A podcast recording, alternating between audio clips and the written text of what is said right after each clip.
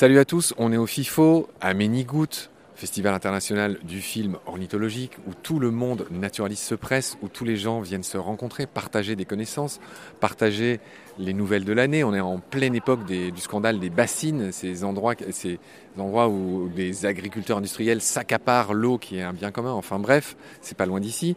Alors là, je suis dans une allée qui concerne, comment dire, les assauts. Et je me suis arrêté, mais comme un chien d'arrêt, sur le stand de Bretagne Vivante. Et pourquoi je me suis arrêté? Parce que j'ai connu un certain Corentin euh, Le Floch, avec qui j'avais eu la chance d'aller euh, compter des grands murins et des murins à oreilles échancrées, et je crois qu'il y avait des petits rhinolophes. Enfin bref, c'était avec Ludivine Delamarre, la présidente de Balenso Gravillon, c'est un excellent souvenir. Et là, je suis avec quelqu'un d'autre de Bretagne Vivante qui va nous rappeler tout simplement ce qu'est Bretagne Vivante. Salut Bruno. Bonjour tout le monde. Bretagne Vivante. Alors, Bretagne Vivante est une association euh, de protection de la nature c'est une vieille association, c'est la plus grosse association bretonne, 63 ans aujourd'hui. Ça a été la première à soulever des problématiques par rapport aux oiseaux, entre autres, sur les premières réserves naturelles dans le Finistère, dans ces années-là. Pour faire court, il y a 65 salariés qui sont répartis sur toute la région. Il y a plus de 3000 adhérents qui, eux, sont répartis aussi sur des antennes localement et qui peuvent intervenir au niveau des communes, des collectivités locales qui organisent des sorties nature dans leur secteur. Alors moi qui vais souvent traîner en, Lorraine, en, Bretagne, chez Ludivine, la présidente de Baleine sous Gravillon, qui est naturaliste, pour me reposer, pour euh, aller caresser des petites coronelles ou euh, aller compter des murins avec ton copain euh, Corentin, comme j'ai dit, ou voir des lièvres. Il n'y en a plus beaucoup des lièvres en Bretagne, malheureusement. Tu es en train de faire un geste qui indique que ça remonte, d'accord? Et j'adore cet assaut, je dis pas ça euh, pour te faire plaisir. Bretagne Vivante, déjà, vous avez un nom magnifique. Vous êtes très respecté, je, connais beaucoup de gens qui, m'ont parlé de vous. Et en plus, vous êtes les éditeurs d'une petite revue, j'espère en repartir avec une tout à l'heure, qui s'appelle L'Hermine. Parle-nous un peu de ces petites revues mythiques, ça me fait évidemment penser à la Hulotte, c'est le même format en plus. C'est un peu ça le problème. Nous n'arriverons jamais à égaliser la Hulotte de toute façon, mais euh, nous avons plusieurs éditions au sein de l'association. Nous avons une revue scientifique, une autre spécialisée en auditologie et je ne sais pas, il y a, une vingtaine d'années, on s'est dit ce serait aussi quand même bien, puisque nous, avons pas mal d'actions d'éducation de l'environnement avec les scolaires, les centres de loisirs, ce serait pas mal d'avoir un petit document qui puisse être adapté à ce genre de public. Donc nous avons créé euh, l'Hermine Vagabonde qui, euh, tous les six mois, retrace une thématique euh, de Bretagne. Ça peut être une espèce, ça peut être un habitat, voilà. Mon cher Bruno, alors, moi j'ai décidé de mettre un peu ce que j'appelle de biscuit naturaliste dans chacune de ces interventions. J'aimerais que tu nous parles d'un animal ou d'un processus, ce que tu veux, qui te fascine. Voilà, tu es en train de faire le geste du gars qui mouline, qui mouline, qui réfléchit. Tu me parlais d'oiseaux tout à l'heure. Est-ce que tu, veux dire un mot par exemple de cette hécatombe qu'on a connue euh, dans l'archipel des Sétiles Là, tu veux, parler du foot bassin ou euh, c'est peut-être pas ton truc? Alors, j'ai pas forcément des chiffres, mais bon, c'est pas grave, c'est pas ça le problème. Moi, j'ai eu la chance d'aller avec un des, gardes animateurs au mois de juin sur les sept îles pour l'aider à compter les colonies de, fous, de macaremoines et de phoques.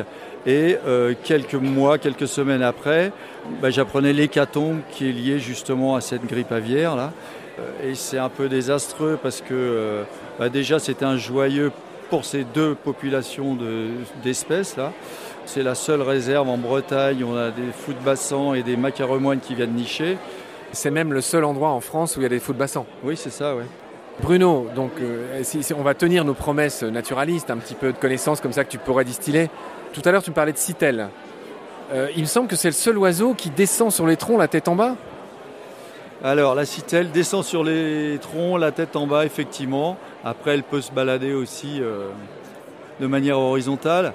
Ce qui est intéressant chez cet oiseau, c'est qu'elle est capable de récupérer d'anciennes loges de pics, par exemple, et qu'elle va façonner un espèce d'enduit pour fermer en partie la loge et pour la, comment dire, pour que le diamètre soit le bon. Taille, la mettre à sa taille pour qu'elle elle seule puisse rentrer. Et non pas la martre et non pas la martre, non pas euh, un pic qui reviendrait récupérer sa loge, etc. etc. Voilà. Et puis l'intérêt de cet oiseau aussi, c'est qu'il a un super champ, là, une espèce de petite rengaine qu'il envoie souvent, là, notamment au printemps. Il mange pas mal de fruits à coque, il va les coincer dans les écorces des arbres pour les exploser avec son bec pour les ouvrir. Ça peut être des noisettes, ça peut être euh, des... D'une certaine manière, c'est un animal qui utilise un outil, en l'occurrence un, un étau. Voilà, exactement. On peut retrouver ce type de méthode avec les griffes qui utilisent des enclumes à griffes, on appelle ça des enclumes à griffes, qui sont tout simplement des pierres sur lesquelles elles fracassent des, des escargots. La citelle fait pareil pour coincer euh, ses noisettes, par exemple. Mon cher Bruno, allez, une dernière petite pépite de connaissance et je te libère. Euh, tu m'as l'air, tu m'as l'air vraiment d'être un amoureux des oiseaux. Tu me parlais de chouettes tout à l'heure. T'en as dans ton jardin? Tu voulais me parler de laquelle? De la hulotte? Bah, J'ai beaucoup de hulottes en ce moment et qui viennent chanter régulièrement parce que j'ai une grande chênaie euh, près de chez moi. Et c'est vrai que la nuit on les entend. Et euh, j'aime bien quand il y a des échanges entre le mâle et la femelle. Parce qu'ils chantent pas du tout pareil. Hein. Non, pas du tout, pas du tout. Est-ce que tu pourrais nous imiter un peu Non, mais enfin, blague à part. Le, le mâle, c'est assez facile à imiter. Le mâle et la femelle. Le mâle, c'est le chat-huant, hein, c'est celui qu'on entend régulièrement, là, qui fait un espèce de son lugubre dans la nuit. Là. Euh, bah, Vas-y, juste comme ça pour. euh, Juste comme ça, là, pour, pour le fun. C'est, je sais pas, moi.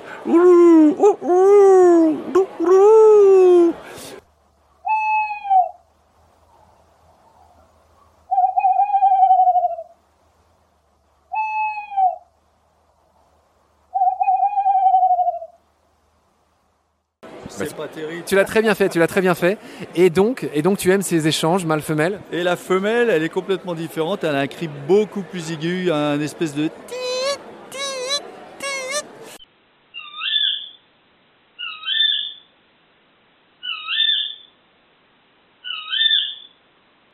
Voilà. Et moi, j'adore ces échanges-là. En plus, quand il y a une ambiance nocturne, c'est assez génial. Un peu de pleine lune, c'est magnifique. Et ce qui se passe en ce moment chez moi, en plus, c'est que j'ai un mâle qui n'est pas le même que tous les autres années parce qu'il a une voix un petit peu enrouée. Donc, il a une voix bizarre. Ça fait un petit peu comme si euh, euh, on l'avait castré, je sais pas. C'est très bizarre. Et la dernière fois, je rigolais parce qu'il y a un autre mâle un peu plus loin dans un autre bosquet.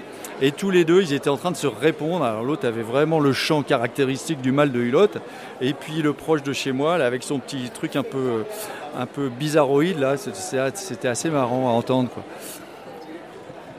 Merci infiniment, Bruno. J'étais contente de m'arrêter à Bretagne Vivante. Merci pour ton humilité. Merci pour tes petites pépites de connaissances. Et bah, tu salueras Corentin et les murins, les grands murins et les murins oreilles échancrées de ma part. Salut, Bruno. Salut Marc, à bientôt.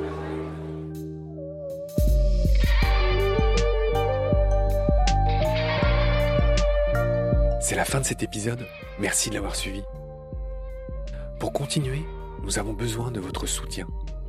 Et vous pouvez nous aider simplement, en quelques clics et gratuitement. Il suffit par exemple d'utiliser le moteur de recherche solidaire Lilo. Ainsi, chacune de vos recherches sur Internet générera des gouttes qui seront reversées au projet de votre choix, comme Baleine sous gravillon par exemple. Vous pouvez par ailleurs vous abonner à nos podcasts comme d'habitude, partager les liens, devenir adhérent de l'association BSG ou encore faire un don sur Helloasso ou sur Tipeee. Grand merci par avance. Je remercie tous mes équipiers pour leur aide précieuse. Je vous retrouve bientôt pour de nouveaux épisodes. Et d'ici là, prenez soin de vous et de ce qu'il y a autour de vous. Merci. À bientôt.